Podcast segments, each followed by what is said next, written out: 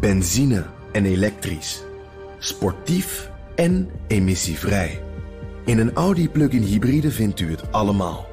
Ervaar de A6, Q5, Q7 en Q8 standaard met quattro vierwielaandrijving. Wat u ook zoekt, u vindt het in een Audi. Audi. Voorsprong door techniek.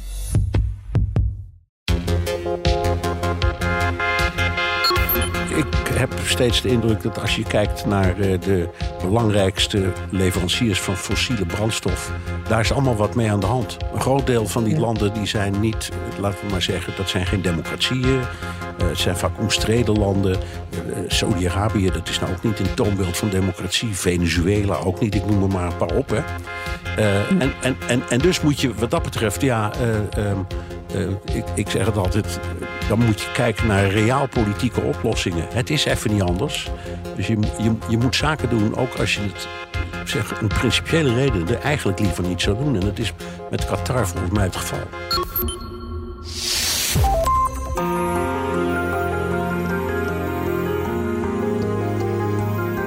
Je luistert naar De Stratege, een podcast van BNR in samenwerking met het Den Haag Centrum voor Strategische Studies. Mijn naam is Paul van Liemt.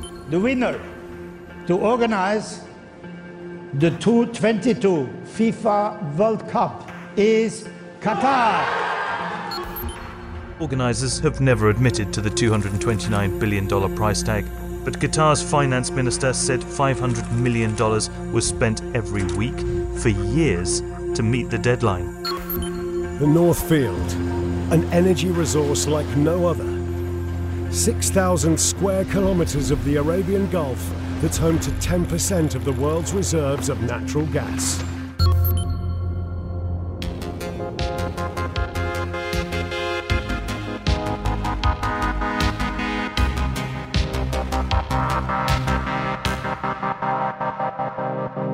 Een van de controversieelste sporttoernooien ooit begint vandaag, het WK voetbal in Qatar. Westerse landen uiten al jaren kritiek op de mensenrechtensituatie in het land en refereren daarbij aan de 6500 doden die gevallen zijn als gevolg van de bouw van de stadions. Tegelijkertijd is Qatar belangrijk in onze energievoorziening. En door de oorlog in Oekraïne wordt de rol van Qatar alleen maar groter. We willen geen gas meer uit Rusland, dus we zoeken naar andere mogelijkheden. Qatar is de grootste LNG-hub in het Midden-Oosten. Oftewel, we zijn kritisch op Qatar, maar kunnen we nog wel om het land heen. Dat ga je horen in deze aflevering van de Strategie van met twee gasten. Lucia van Geuns, energiedeskundige van het Den Haag Centrum voor Strategische Studies. En Bernard Hammelburg, BNR's buitenlandcommentator. Well, that's a great ball. He's onside here, Van Persie. Oh, what a fantastic goal! What a fantastic goal! Blind with an absolute peach of a ball, and Robin van Persie heads over Casillas, and it's 1-1 in Salvador. Ja, dat was inderdaad een uh, minder controversieel toernooi. Fantastisch doelpunt. Je weet nog, hè, Bernard, geweld die pasen van Daley Blind ook. Ja, die vergeten we nooit meer natuurlijk. En een uh, fantastisch doelpunt. WK begint vandaag in 2014 van Persie. Geweldige kopbal dus. En ja, dan denk ik ook, Bernard, ga je kijken of denk je het interesseert me niks? Jawel, nou, ik ben geen, niet zo'n hele grote liefhebber zoals je weet. Maar ik kijk wel naar WK. Om twee redenen. De eerste plaats omdat ik het leuk vind. maar ook omdat het echt wereldnieuws is. Ik heb, mijn, mijn criterium is altijd als iets groot nieuws is, dan wil ik het volgen. Ook als het mezelf niet zo heel veel interesseert. De, en, en voetbal is daar echt een, een, voorbeeld van. Maar ge, geen WK-schaamte? Helemaal niet. Nee, ik bedoel in de nee. nee, nee, nee. nee, ik ook niet. Nee, zeker niet. Nee, maar dat hoor je tegenwoordig ook weer. En Lucia, ga jij kijken of niet? Nou, ik denk het wel. Ik ben ook niet zo'n enorm fanatieke voetbalkijker. Maar ik vind wereldkampioenschappen altijd wel leuk. En vooral ook als Nederland meedoet. Beetje, een beetje nationalistisch gevoel heb ik dan wel. En uh, ja, ik, ik, kijk er eigenlijk wel naar uit. Ik weet niet of ik alles ga kijken. Maar wel uh, een aantal wedstrijden, zeker. Organisers have never admitted to the $229 billion price tag. But Qatar's finance minister said $500 million was spent every week for years to meet the deadline. A major expense was the cooling systems that were added to all but one stadium. This roughly tripled construction costs at Al Yanoub Stadium, which was one of the first to be completed. Ja, als je dat hoort, 500 miljoen per week, dat geweldige bedragen. Het liefst wil je die ergens in perspectief kunnen plaatsen. Maar in dit geval hoeft het denk ik niet ongelooflijk veel geld uitgegeven door Qatar om dat WK te organiseren. Steenrijk land. Maar eh, voordat we over de energie gaan praten in Qatar, de afhankelijkheid eh, die we daarvan hebben. Wat voor soort land is het eigenlijk, Bernard? Ehm, het is eigenlijk, er zijn allerlei controversies over, maar het, eigenlijk is het, is het in de zin van nieuws niet zo'n verschrikkelijk opvallend land. Het was vroeger arm.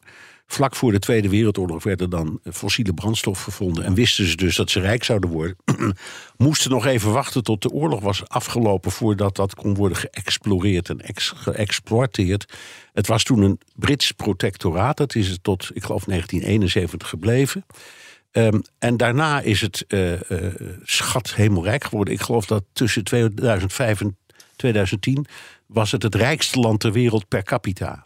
Uh, heel veel, ehm, laten we zeggen, conflicten of zo hebben zich niet daar erg voor gedaan. Maar het, ligt wel een beetje overhoop met de buurlanden. de andere golfstaten, maar ook met Noord-Afrika. en dat heeft te maken met de, de sympathie die de, de emir ehm, koestert voor uh, bijvoorbeeld de, de moslimbroederschap. Uh, in Egypte? In Egypte, ja, maar die zitten eigenlijk overal in de Arabische wereld. Uh, en ook in Syrië. Dus hij kiest volgens die landen de verkeerde vrienden. En overigens één interessant puntje, maar dat geldt voor heel veel van dat soort landen. Er is maar iets van 11% van de bevolking is wat dan heet oorspronkelijk Qatarees. Ja, dat vind ik ook en, gek. En, en dus India bijna, komt geloof ik heel veel Ja, voor. bijna 90% is import. Uh, en misschien daar wel geboren, maar dan van vreemdelingen. En waarom is het interessant? Omdat dat ook heel duidelijk, dat, je ziet meteen al... waarom hebben ze zoveel mensen uit het buitenland gehaald om een stadion te bouwen. Hè? Uh, nou, dat is een van de redenen. Dat zijn dus vaak buitenlanders die daar al wonen. En um, het, het, het, is politiek heel interessant. Het is nooit een democratie geweest tot, ik denk, uh, een jaar of twee, drie geleden... hebben ze voor het eerst verkiezingen gehad... Maar er mochten alleen aan mensen aan deelnemen die oorspronkelijk Qatari worden. Dus daar heeft 11% van de bevolking aan deelgenomen. Heb je een beetje de indruk. Nou, zo, zo zit het in elkaar. Nou heb je veel landen genoemd, maar één land misschien ook belangrijk om te noemen. Namelijk, uh, het is een schiereiland ook, uh, Qatar. Maar het grenst dus ook uh, aan Saoedi-Arabië, zei Maar ze hebben ook vriendschappelijke banden met, althans banden met Iran. En dat zet ik ook weer kwaad bloed. Maar wat zit daar precies achter? Nou, de, de, kijk, Iran is de aardsvijand van Saoedi-Arabië en eigenlijk de andere golfstaten. Ja. Uh, Saoedi-Arabië is de bakermat van de Soenitische variant van de islam. En uh, Iran is de, de bakermat van de Shiïtische variant. En die liggen al vanaf de, de 8e eeuw met elkaar overhoop. En er wordt wel eens gezegd: er is geen haat zo groot als tussen die twee groepen. Ik weet nooit of het echt waar is, maar er zit wel uh, veel in. En vanuit die overtuiging hebben ze ook steun verleend, bijvoorbeeld aan Hamas en islamitische jihad. Uh, en dat heeft geleid tot ook tot een breuk een aantal keren met Saoedi-Arabië. En dat is dan wel weer gelijmd nu, maar de, de, de, de, de relatie is, uh, nou moet ik zeggen, gammel. Maar toch is het wel interessant dat uh, al die landen daar in die golf, dat Qatar de enige, het enige land is dat dan banden onderhoudt op een bepaalde manier met Iran. Althans, daar gewoon eigenlijk een provocerende manier mee omgaat. Maar waarom doen ze dat? Wat is het directe belang? Uh, het, ik, ik, denk dat het gaat om het verdelen van macht in de eerste plaats. Uh, het is ook, denk ik, de persoonlijke voorkeur van de emir die hier een rol speelt en de invloed. En om je een heel grappig idee te geven van hoe dat speelt. Je weet, het is de Bakerma, of het is, het is het thuisstation van Al Jazeera. Hè? Dat is opgericht door, door de vader van deze emir. Ja, Arabische CNN. Ja, de Arabische CNN. En, eh, maar er is ook iets dat heet, heet Al Arabiya. En dat is opgericht door Saudi-Arabië. Dus op het moment dat Al Jazeera kwam, vonden de Saudis en ook de Emiraten trouwens dat allemaal veel te uh, pro-Iraans, zal ik maar zeggen. En die zijn dus een eigen, ook, ook een, een eigen CNN-achtige outfit begonnen. Zeer populair. Die zien we hier niet zoveel, maar zeer populair. Ja, en invloedrijk ook. En invloedrijk ja. ook. Ja, Lucia, Qatar is uh, de laatste kwart eeuw een belangrijke economische en daarmee dus ook een geopolitieke speler geworden. We hoorden net van Bernard al, hè, waarom ze ook zo economisch belangrijk zijn. Maar hoe heeft Qatar die positie precies verworven als je vooral naar de energie kijkt? Ja, Bernard noemde net al uh, de olie die gevonden is, uh, eigenlijk in 1940, maar pas echt geëxploiteerd in 1946. En toen kwamen er al echt heel veel inkomsten. Maar uiteindelijk in de echte grote inkomsten gekomen na de ontdekking van het grote Noorsveld. Dat is een, een, een gasveld die, waar geen olie bij zit. Dat noemen ze een, een, een zeg maar een non-associated gas field. En dat betekent dat er alleen maar gas zit, heel erg veel. Dat is een veld wat eigenlijk offshore zit, een beetje noord, ten noordoosten van het Schiereiland. En het loopt door naar Iran, uh, in hun territoriale wateren. En daar heet het het South Parsveld. Maar Qatar heeft heel, is heel assertief geweest in het exploiteren van dat gas. Ze kunnen dat natuurlijk niet zelf allemaal absorberen. Ze denken, we gaan een, we gaan een LNG-fabriek um, uh, uh, bouwen. En we gaan proberen klanten te vinden om dat te verkopen. En die vonden ze voornamelijk in, in Azië. Dus de eerste export was in 1996 en die ging naar Japan. En sindsdien is het eigenlijk alleen maar gegroeid. En dat hebben ze in samenwerking gedaan met internationale oliebedrijven, die daar ook goed in, waren. Ik noem maar Total en, en, Shell.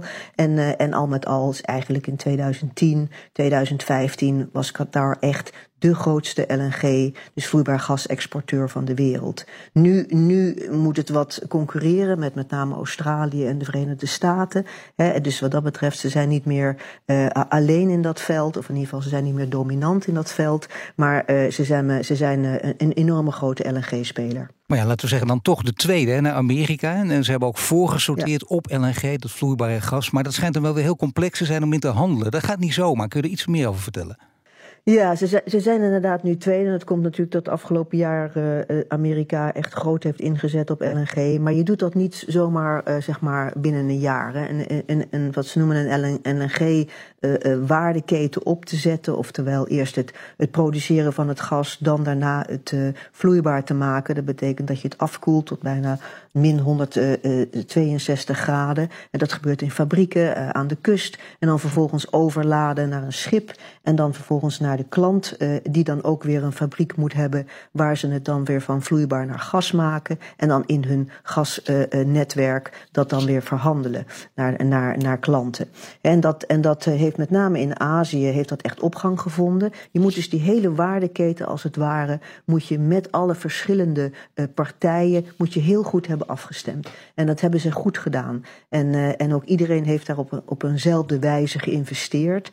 En dat betekent dat er heel veel, wat ze dan noemen in het Engels, upfront capital is geweest uh, om dat uh, in, tot stand te brengen. Maar als het eenmaal gaat stromen, en ze noemen dat LNG-treinen, in feite zijn dat in, in varende pijpleidingen als je wilt, maar dan op een schip. En dat gaat jaarlijks heen en weer dan, uh, dan, is het, uh, dan is het eigenlijk een, een gestroomlijnde activiteit. En daar, daar heeft Qatar, uh, is Qatar heel succesvol in geweest. Ja, maar blijkbaar ingewikkeld. sorry dat ik je onderbreek, Lucie. Ja, maar blijkbaar ja. is het dus ingewikkeld. Heel ingewikkeld om het voor elkaar te krijgen. Ja. Dan, dat, ja, dat rijst toch de vraag: hoe kan dat dan? Hè? Die focus op LNG. Als je weet dat het zo moeilijk en, en lastig is. en dat je ook nog hele goede relaties moet opbouwen in die keten. Ja, dat klopt. En dat hebben ze met name gedaan in Azië. Want Azië, en dat is Japan, Korea, Zuid-Korea, maar ook China, maar ook zelfs Maleisië en Singapore. Dat zijn eigenlijk allemaal landen, en vooral dan uh, Japan en, en, en, en Zuid-Korea en China, die zelf weinig gas hebben, zo, zo, zo niet geen gas. En die dat gas graag willen hebben, omdat ze uiteindelijk anders te veel afhankelijk zijn van kolen. En er nog geen andere duurzame alternatieven zijn. En, en dat betekent dat dus die langere termijn contracten die Qatar kon afsluiten met die landen, die waren gewoon uit economische noodzaak geboren. En die langere termijn contracten zijn heel belangrijk, want dan weet je dat je de komende 15, 20 jaar dat gas kan afzetten uh, in die landen en dat daardoor een gegarandeerde uh, stroom is aan kapitaal. Ja, over die lange termijn contracten komen we straks nog uitgebreider te spreken, denk ik. Maar eerst even naar Bernard. Want Bernard, vanwege de oorlog in Oekraïne willen we van het Russisch gas af. Dat, dat verhaal kennen we. We moeten alternatieven zoeken. Als je dit zo hoort, kunnen we dan om, om Qatar heen of niet? Nou, ik denk dat Qatar wel een ijzersterke positie heeft in dit verhaal. Dat blijkt ook. Er zijn alternatieven. Uh, Lucia noemde ze net al. Er zijn grote spelers. Amerika vooral dat zich erg opdringt. Ook echt. die proberen dat te pushen. Um, en je weet nog dat Trump al heel snel tegen de Duitsers destijds. toen de discussie over Nord Stream 2 nog liep. riep. Hou daar toch mee op, joh. Uh, dan ra je, je maakt ja. jezelf afhankelijk van de Russen, moet je niet doen. Wij kunnen ook gas leveren. Dus die pushen enorm. Maar er zijn, Lucia weet het beter, maar er zijn ook, ik geloof Algerije, uh, Noorwegen, er zijn ook andere kanalen waar je gas vandaan kan halen. Ja. Uh, maar het is, een, het, is, het is ingewikkeld. Gas, gas, het is heel anders dan olie. Olie duw je in een pijplijn en aan de andere kant komt het er weer uit. Uh, maar bij ja, gas nu is het trouwens met gas, gas ook, hè, Bernard. Want doe, vergeet niet het grootste, de grootste afhankelijkheid die wij hebben met Rusland of hadden.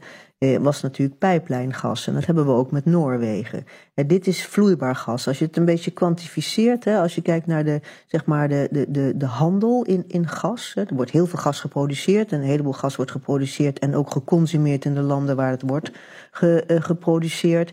Maar de handel is ongeveer nou, bij elkaar duizend, uh, uh, wat ze noemen duizend miljard kubieke meter. Daarvan is de helft pijplijngas en de andere helft is LNG. Ja. Dus die pijplijngas is vooral bijvoorbeeld vanuit Rusland naar Europa. Hè, maar LNG is eigenlijk een internationale markt. Veelal was gas een een regionale markt en een regionale handel. Maar die LNG en de opkomst van de LNG heeft ook LNG, of heeft gas ook echt een internationaal gezicht gegeven. Ja, en Qatar dus heel groot. En vandaar mijn vraag: kunnen ja. we er nog omheen? Want er zijn natuurlijk alle ethische discussies die nu spelen, vooral hier in Nederland ook weer. Maar is, kunnen we daar omheen, Bernard? Ik, ik, ik weet niet precies. Ik, ik denk op dit moment niet. Um, ik weet niet precies hoe we ons. Uh, het is, het is een, een, beleid dat zich in de toekomst moet uh, ontwikkelen. Het is natuurlijk een enorme stimulans, deze hele kwestie, voor de alternatieven.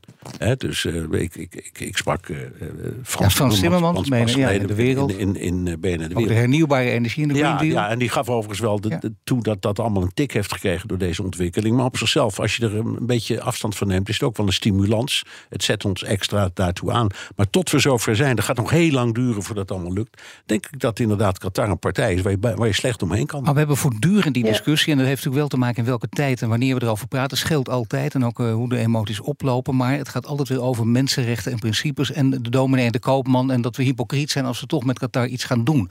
Maar hoe kunnen we dat hypocriet argument, hoe zou je daar nou eens op een, op een andere manier naar kunnen kijken? Want Nou, dat staat bijna altijd in de weg. Ja, maar je, ik heb steeds de indruk dat als je kijkt naar eh, de belangrijkste leveranciers van fossiele brandstof, daar is allemaal wat mee aan de hand. Een groot deel van die Ja. landen die zijn niet, eh, laten we maar zeggen, dat zijn geen democratieën. Eh, het zijn vaak omstreden landen. Eh, Saudi-Arabië, dat is nou ook niet een toonbeeld van democratie. Venezuela ook niet, ik noem er maar een paar op. Hè. Eh, en, en, en, en dus moet je wat dat betreft, ja, eh, ehm, eh, ik, ik zeg het altijd, dan moet je kijken naar realpolitieke oplossingen. Het is even niet anders. Dus je, je, je moet zaken doen, ook als je het zeg, een principiële reden er eigenlijk liever niet zou doen. En dat is met Qatar volgens mij het geval. Dus je zou ook tegen degene kunnen zeggen, die, eh, vooral tegen deze achtergrond die jij nu schetst, die zeggen het is hypocriet, dan moet je ook de gevolgen aanvaarden en weten wat de gevolgen zijn. Ja. Dan gaan we niet handelen, maar dan bijvoorbeeld nou, tien jaar ja, in de kijk. Nederland heeft wat dat betreft best een sympathiek beleid. En, en andere westerse landen trouwens ook. Omdat in die onderhandelingen die, deze punten altijd weer naar voren worden gebracht. Dus, dus, dus Nederlandse bewindslieden bijvoorbeeld, en, eh, die spreken met eh, de leveran, lev- lev- leveranciers in dat soort landen. Die zeggen er altijd bij: we hebben echt moeite met jullie mensenrechten situatie. En we zouden heel graag willen dat je er wat aan doet. Dat maakt het voor ons ook makkelijker om handel met je te drijven. Maar uiteindelijk, als de keus wordt gemaakt, dan kiezen we voor gas. En, eh, en niet voor mensenrechten. En eh, in, in, kijk, we hebben het niet over Saudi-Arabië, maar daar worden nog steeds mensen met de sabel onthoofd als ze zich niet aan de sharia houden. Daar hoor je niet zoveel over. En door dat verhaal in The Guardian en die 6500 eh, eh, mensen die zijn overleden door, bij het bouwen van die stadions, is dat plotseling in dat, in, in dat daglicht gekomen. Maar dat soort dingen gebeuren in heel veel van die landen. Maar nou zeg je al inderdaad, eh, kijk naar al die andere OPEC-landen. Eh, ja, dat is altijd moeilijk geweest, maar we hebben daar dus wel een geschiedenis mee. Ja. Door, door de, de decennia heen, laat ik dat maar even zo noemen, dan voor het gemak even. Dan kunnen we niet, eh, hoeven niet heel ver terug te kijken. Maar die afhankelijkheidsrelatie, die kennen we. Kunnen we daar iets van leren? Ehm, Van hoe je dus met deze landen moet omgaan. Nou ja, ik heb altijd in, altijd in de eerste plaats een vraag, eh, ook vaak met Lucia over gesproken, hoe het mogelijk is dat, eh, dat er een kartel kan bestaan. Eh, hè, want OPEC is een zelf, ze noemen het wel anders, maar eh, organisatie. Maar het is gewoon een kartel. Die maken prijsafspraken en onder, onderhandelen met andere landen. Terwijl de Wereldhandelsorganisatie het bestaan van kartels verbiedt. Dus dat is al iets heel raars. Dat, is- dat, dat is zichzelf al een concessie. En dan dat rare mechanisme eh, van de kraan die wat verder open gaat of weer wat verder dicht gaat, waardoor ehm, de, lever, de leverende landen, bijvoorbeeld van, van aardolie zoals, zoals eh, Saudi-Arabië, dat het is niet meer een objectieve kwestie van vraag en aanbod. De vraag weten we, maar het aanbod kunnen zij kunstmatig bijstellen. Ze kunnen meer of minder leveren. Ja, Lucia, even ja, dat, dat kartel. Kun je, daar, kun je over dat kartel even nog iets zeggen? Want dat is, je zegt, uh, Bernard, zeg, jullie hebben het er vaak met elkaar over gehad. Dat willen we graag nu even horen natuurlijk in het openbaar. Dat iedereen weet, waar, waar gaat het dan heen? Ja, dat is natuurlijk. Oh, je praat nu ook over olie. Hè? olie is een, een wereldmarkt. En, uh, en daar hebben een aantal landen uh, onder de vlag van OPEC, maar nu ook OPEC Plus, daar zit Rusland bij. Um, uh, die, die komen geregeld bij elkaar om afspraken te maken met betrekking tot hun productieniveau. En daar willen eigenlijk zij zeggen naar de buitenwereld: wij, wij doen dat om de prijs stabiel te houden en om daarom ook de wereldeconomie eigenlijk te, te helpen, in balans te brengen. He, oftewel dat de wereldeconomie niet te veel leidt onder die enorme volatiliteit die er anders zou kunnen ontstaan wanneer er niet meer gecoördineerd wordt met betrekking tot de productie, oftewel te veel productie of te weinig productie. Uh, maar precies zoals Bernard zegt, dat is iets waar we ook onder, onder de vlag van de Wereldhandelsorganisatie toch een beetje ons bij hebben meer neergelegd, omdat er een afhankelijkheidspositie zit. Ik wil nog e even terug op, uh, toch op, op, de, op het gas um, uh, en dan met name onze, onze principes. Hè. Je ziet dat Europese politici in de afgelopen maanden eh, de hele wereld hebben rondgereisd op zoek naar gas. En daar zijn, is echt eerst het gas en dan de principes. En je ziet dat met bezoeken die ook Van der Leyen heeft gebracht aan Baku en Azerbeidzjan. Maar, maar, ook, eh, maar ook de bondskanselier naar Saudi-Arabië en, naar, eh, en, en, en ook naar Qatar. Trouwens, Van der Leyen is ook naar Qatar gegaan. En tegelijkertijd ook naar, naar andere landen die, die toch misschien andere ja, noem het maar andere, uh, uh, een andere dus zeg maar geen, geen democratieën zijn, laat ik het maar even zo noemen, of meer autocratieën. Dus daarin zien we dat wij, met name in Europa, op dit moment echt wel wanhopig zijn. In die zin dat we deze winter mogelijk nog wel zonder dat gas van Rusland kon, kunnen, omdat we onze gasopslagen goed hebben opgevuld. Maar hoe dat dan volgende winters gaat zijn, dat, dat, dat, dat ja, dat, dat moeten we nog bekijken. dus je ziet dat, dat het feit dat wij nu toch uh, in, een hele lastige politie, positie zitten, dat, dat die principes dan toch een beetje overboord worden. Tuurlijk, en dat hebben we in het verleden wel vaker gezien. Er zijn vaker spanningen geweest met het Midden-Oosten. Eén keer voelden we dat heel erg. Goedenavond. Gisteren heeft de regering besloten dat vanaf 7 januari benzine alleen nog op de bond te krijgen zal zijn. We moeten beseffen met elkaar dat we niet kunnen voortgaan met het verbruik van beperkte voorraden brandstoffen en grondstoffen zoals we dat in de laatste kwart eeuw hebben gedaan. Ja, dat was een ernstig moment en een heel ernstige Joop en El die het volk eh, destijds toesprak, eh, premier destijds, tijdens de oliecrisis in 1973. En die was ook weer relatief snel voorbij. Is er altijd sprake van enige spanning geweest dan, eh, vanaf die tijd? Nou, dat was wel heel groot. En Den El Autoloze zondag. Ja, ja, ja, ja, dat hebben we allemaal meegemaakt. Ik was toen verslaggever, dus ik, ik mocht rijden op zondag, dat weet ik nog. Ja, maar, ik was een jongetje dat voetbalde en rolschaatste. Ja, ja, ja, ja, precies. Dat kon ook en dat kon op de grote weg. Ehm, maar hij, hij zei ook iets toen van de, tijd die we hadden, die komt nooit meer terug. Nou, een jaar later was dat allemaal weer vergeten. Maar er waren een paar eh, dingen die speelden. Dit ging om het Israëlisch-Arabische conflict toen, het Israëlisch-Palestijnse conflict. Maar het was toen een oorlog, hè, de, de Oktoberoorlog, Yom Kippur-oorlog.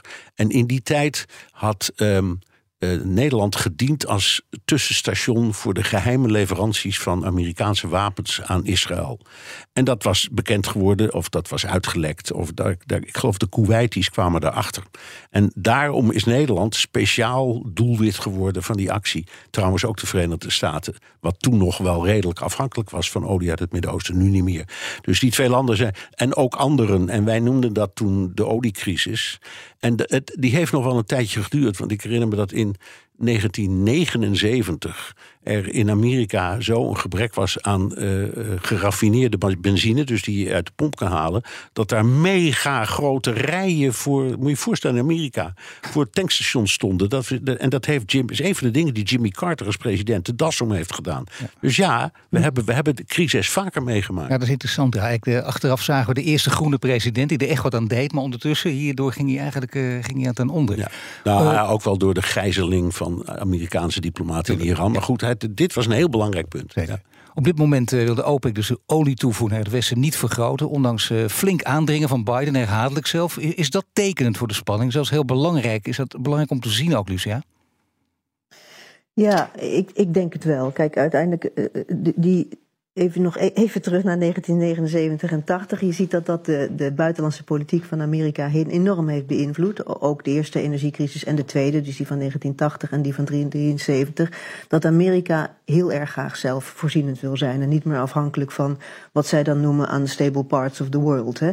En dat, daar zijn zij enorm goed in geslaagd. En je ziet daarom dat in de huidige energiecrisis zij eigenlijk met betrekking tot gas, met betrekking tot kolen en het kernenergie en voor een deel ook lichte olie heel erg zelfvoorzienend zijn geworden. Aan de andere kant uh, vindt Amerika het ook heel belangrijk dat dat de, de, de, maar de stabiliserende factor die OPEC nog heeft met betrekking tot de olieprijs ook nog uh, dienend is naar de rest van de wereld en vooral naar het Westen. Want je ziet natuurlijk dat met name Europa nog enorm afhankelijk is van import, ook van het Midden-Oosten, maar ook eigenlijk als je praat over olie, vooral ook van Rusland. He, dus daarin, uh, en dat, dat geeft uiteindelijk instabiliteit in de economie, in de wereldeconomie. En dat zal dus daarom ook Amerika raken.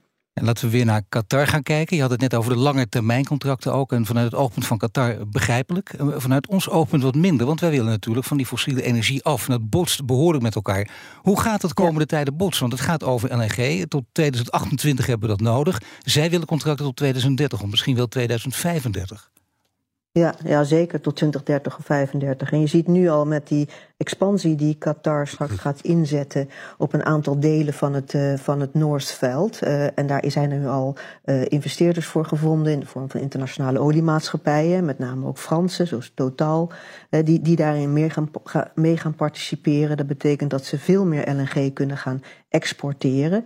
En dat betekent dat er ook al klanten worden gezocht op dit moment voor die LNG om dat dan af te nemen. En je ziet dat eigenlijk Europese partijen ja, daar niet in de rij staan. Want die denken van ja, we kunnen al dat gas wel gaan afnemen. Maar als we straks na 2030 eigenlijk niet meer dat gas willen hebben, hè, dan is dat voor ons eigenlijk niet meer niet interessant. Daarom zegt zij ook Qatar tegen mevrouw van der Leyen toen ze daar langskwam: van ja, luister, ik, ik, ik wil heel graag jullie ook na 2027 meer gas leveren. Want vergeet niet, al het gas wat ze nu op dit moment hebben gecontracteerd, gaat eigenlijk voornamelijk naar Azië. Er gaat ook wel wat naar Europa, maar niet zo heel erg veel. En dan zegt maar, luister, dan moet je wel tekenen voor 10, 15 jaar, zo niet iets langer. En daarnaast is het niet de Europese Unie die daar een handtekening onder zet, maar het zijn natuurlijk de bedrijven die dat gaan doen. dus ja. daar, daar wringt enorm de schoen. En dan speelt er nog iets. Eh, de schoen kan ook wringen als, als we denken... het gaat heel lang duren. Maar niet als we denken, we zijn... we hebben nu, eh, je zei het net al, we hebben genoeg gas voor deze winter. Alleen, kijk naar volgend jaar, het jaar daarop. En nu is het heel moeilijk op alle gebieden. En, en ik, je mag eigenlijk als expert ook geen voorspellingen doen... maar toch wil ik dit wel weten, want dit kun je misschien wel zien aankomen. Dit gaat drie jaar duren, vier jaar, vijf jaar duren. Moeten we daar gewoon ja. rekening mee houden? Met al die contracten die we afsluiten... met hoe we ons opstellen tegen het buitenland? Ja, nou kijk, die, nogmaals, die contracten bijvoorbeeld voor hetgene wat nu die expansie in, in Qatar, dat, dat wordt niet geleverd voor 2027. Dus dat is sowieso niet van, van interesse. Qatar die levert nu een hoeveelheid gas uh, in de vorm van LNG. Dat is iets meer dan 100.000, uh, 100 sorry, uh, miljard kubieke meter. En dat is voor, gaat voor 75 procent naar Azië. Dat is langere termijn afzetcontracten die al lang zijn getekend. En dat is natuurlijk nog wel een deel wat mogelijk uiteindelijk zijn weg misschien wel gaat vinden naar Europa. Net zoals het deze, deze zomer was alles te maken met prijs. Hè, maar desalniettemin als het een koude winter wordt en, en China met name, maar ook Japan en Zuid-Korea hebben dat gas zelf nodig, dan zal het niet meer zijn weg terug of zijn weg vinden naar daar waar het meest wordt betaald, namelijk in Europa. Maar zeg jij nou, tegen politici die het aan jou vragen, die, die willen bijvoorbeeld van jou weten, Lucia, jij hebt de kijk op, uh, wij hebben dat gas, dat, dat gaat echt nog een probleem opleveren de komende jaren. Moeten we daar eigenlijk ja. met z'n allen maar van uitgaan? Ja, dat, dat, dat, dat wordt ook wel erkend. Hè? Niet zozeer misschien voor deze winter, maar met name voor de winter, de volgende winter, dus 23, 24, 24, 25. En daar moet die, die enorme hoeveelheid gas wat wij normaliter importeerden via pijpleidingen, overigens ook een beetje LNG van Rusland, uh, die, die, die moeten we ergens anders vandaan halen. En we hebben dat dit jaar redelijk kunnen doen. Vanwege dat opvullen van, die, van, van, die, van, van, de, van de bergingen. Maar dat was nog met Russisch gas. Dat kan volgend jaar, volgend voorjaar in de, zomer niet meer. Dus dat moet ergens anders vandaan worden gehaald. En dan zijn we in zware concurrentie met, uh, met, met andere landen. En met name Azië. Die dat gas uh, zeer waarschijnlijk ook nodig zullen hebben. He, dus daar, daar, daar, dan is eigenlijk maar één ding wat ons te wachten staat. En dat is dat we heel zuinig moeten zijn. En uiteindelijk heel efficiënt moeten zijn met gas Zowel bij de industrie, maar ook uh, uh, wij als, als consument. Ja. dus daar zal waarschijnlijk toch nog wel, um, ja, nog wel wat over gezegd worden. En tegelijkertijd, we zijn ook heel afhankelijk van het weer. Hè, want het meeste gas wordt toch met name door consumenten um, gepro, um, geconsumeerd in de winter. Dus ja, mogen we even nog één olifant in de Kamer benoemen? Want het zal dan ook waarschijnlijk, als het echt heel nijpend gaat worden, toch weer over Groningen gaan, of niet? Ja, dat is ontegenzeggelijk. Ik denk, als er een leverings, wat ze noemen een leveringszekerheidsprobleem komt, hè, dan zal met name Europa vanuit een solidariteitsprincipe naar Nederland gaan kijken. En zegt van jongens, jullie hebben nog zoveel gas daar in de ondergrond. Um, eh, in hoeverre kun je daar tijdelijk, mogelijk, omdat we een probleem hebben met leveringszekerheid, nog gebruik van maken? En met name in het noordwesten van Europa. Ja, Bernard, heb je enig idee hoe, hoe Frans Timmermans daar naar kijkt? Want je sprak hem, en dit is ook een heel moeilijk punt. Mr. Green Deal. Hij, wil uit, hij, hij, doet enorm zijn best om nou, hernieuwbare energie door te drukken. Maar dit is bespreekbaar, denk je of niet? Ik, ja, ik denk het wel. Um, maar je kunt verschillende kanten uit. In de eerste plaats, uh, ook de Groningers, die, die, zijn niet, die zijn ook niet gek. En die snappen ook wel dat, dat er een beroep op ze wordt gedaan. Maar je kunt het ook compenseren. Hè. Er zijn allerlei discussies nu gaande. Bijvoorbeeld, eh, laten we eens in kaart brengen welke Groningers we het over hebben. En die geven we allemaal een enorm bedrag. Weet ik veel, allemaal een miljoen of zo dan kunnen ze op een ander punt misschien een huis bouwen. Maar ze worden nu al zeven jaar lang in spanning gehouden en dat maakt het zo ja, triest. Dat, dat dus, weet ik eh, wel. Je, je wilt ze liefst zo snel mogelijk Het is een enorme tragedie die we enorm hebben onderschat. Daar is geen twijfel over. Maar als het nodig is, dan kun je natuurlijk gewoon tegen die mensen zeggen... we gaan jullie compenseren. De kosten daarvan zijn miniem vergeleken bij de opbrengst. En die 300 tot 1000 miljard. Ja, en die is dus niet alleen, die opbrengst is niet alleen voor ons, maar zoals Lucia zegt, je kunt, je kunt denk ik, een groot deel van Europa er voorlopig Duitsland gaat op de deur, er liggen gewoon juridische contracten, dat is allemaal waar. Italië ook, daar heb je ook mee te maken. Maar toch, dat zou je zo snel mogelijk dan toch als politiek ook moeten zeggen. Dan geef je iedereen duidelijkheid. Ik denk dat het onder de huidige, huidige staatssecretaris niet zal gaan gebeuren. Nee, denk ik ook niet. Die, die, die zegt op dit moment, luister eens, eh, ik heb maar één uh, message, om het maar even zo te noemen. En dat is Groningen gaat dicht. Staat nu, nu al op de waakvlam en gaat dicht. Maar hij heeft ook wel altijd gezegd, als er echt een probleem komt met betrekking tot leveringszekerheid, dan zouden we eventueel mogelijk meer kunnen gaan produceren.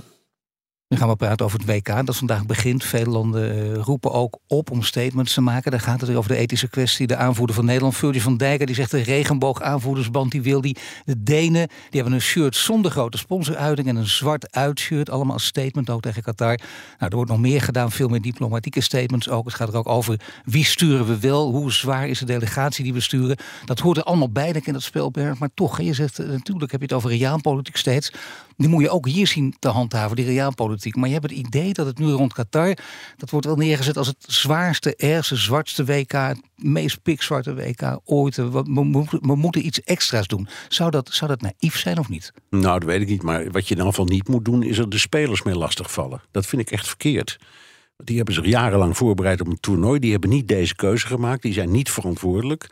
Uh, die hebben allemaal uh, de kostbare banen en, en, en carrières. Dus dat, daar heb ik enorme moeite mee. Maar je moet wel uh, heel goed kijken wat er is gebeurd. maar je kan weliswaar de klok niet terugdraaien. Maar er was vorige week die onthulling over het afluisteren door een Amerikaans bedrijf. in opdracht van Qatar van mensen als Michael van Praag. Ja. die moesten worden in de gaten gehouden. En bij hem stond de aantekening gevaar. Dus nou, dat zijn allemaal dingen. Ja, het, is dus een hele serieuze kwestie. Alleen, je kunt, nog, je kunt, het, het toernooi begint. Um, je kunt nu niet zeggen, we hebben er nog eens over nagedacht. Na de eerste wedstrijd stoppen we er maar mee. Dat is, dat is allemaal niet realistisch. Het begint nu. Um, de, de, de kwestie van het sturen van delegaties is ook zo langzamerhand wel uitgepraat. Omdat dat inderdaad realpolitiek uh, waarschijnlijk verstandig is. Nou, je ziet bij veel landen dat ze wel zeggen: wij gaan niet, of we sturen onze president niet, of onze koning niet, als ze die hebben. Maar behalve dan als je, als je eigen land de halve finale behaalt. Of, ja, of, ja, dat... dan gaat de emotie in een land neemt toe, of, of de finale, en dan, ga je weer niet. Nee, maar dat is toch ook hypocriet? De koning gaat niet, behalve als ze in de finale komen. Ja, ja, nou, maar, ja, daarom. Dus dan kun je beter zeggen: ga dan gewoon. En, ga dan uh, gewoon. Is... En, en, en kijk, er is ook een redenering, hè, dat, dat, dat vertelde Michael van Praag mij trouwens zelf dat uh, um, uh, als je zo'n delegatie stuurt en je wilt al een boodschap overbrengen over mensenrechten, dan moet je dat doen bij de emir. De enige die toegang heeft tot de emir is de koning. Ja, want dat, die, Ja, bes- die nee, beschouwt. Dus als je, als, je, als je een, minister stuurt of een premier, die krijgt die hele EMI niet te spreken. En als je al zegt: Ik heb een boodschap, laat die koning die boodschap dan maar overbrengen. Ja, nee, nou goed, dat is duidelijk. Extra druk op de koning gewoon. Dat is ook waar. Dat is ook de praktische situatie natuurlijk. Lucia, heb ik nog wel één vraag wel voor jou. Want dat, dat is iets wat jij volgens mij ook heel goed weet. Wie wordt de wereldkampioen? ja, Oh, wat grappig. Ja, nou, dat weet ik helemaal natuurlijk niet. Ja, dus dat vind ik enorm moeilijk. Een van de moeilijkste vragen. Die, eh, weet je wel, wie het beste speelt. Hey Lucia, hey Lucia zullen, wij, zullen wij de bal terugspelen? Zo gezegd naar Paul. Ja, van wat Paul? de Ja, Ja, grootste. Nou, ik hoop eh, inderdaad, nou, ik hoop eh, Argentinië. Een geweldig afscheidscadeau voor Messi. Dat gaat toch gebeuren, denk ik. Ik dank je, Lucia van Geuns, energiedeskundige van het Den Haag Center voor Strategische Studies. En Bernard Hammelburg, BNR's buitenlandcommentator. En wil je meer afleveringen van de Stratege terugluisteren? Je vindt hem op Apple Podcasts en Spotify, maar ook in de BNR-app of op bnr.nl. Abonneer je meteen en tot de volgende keer.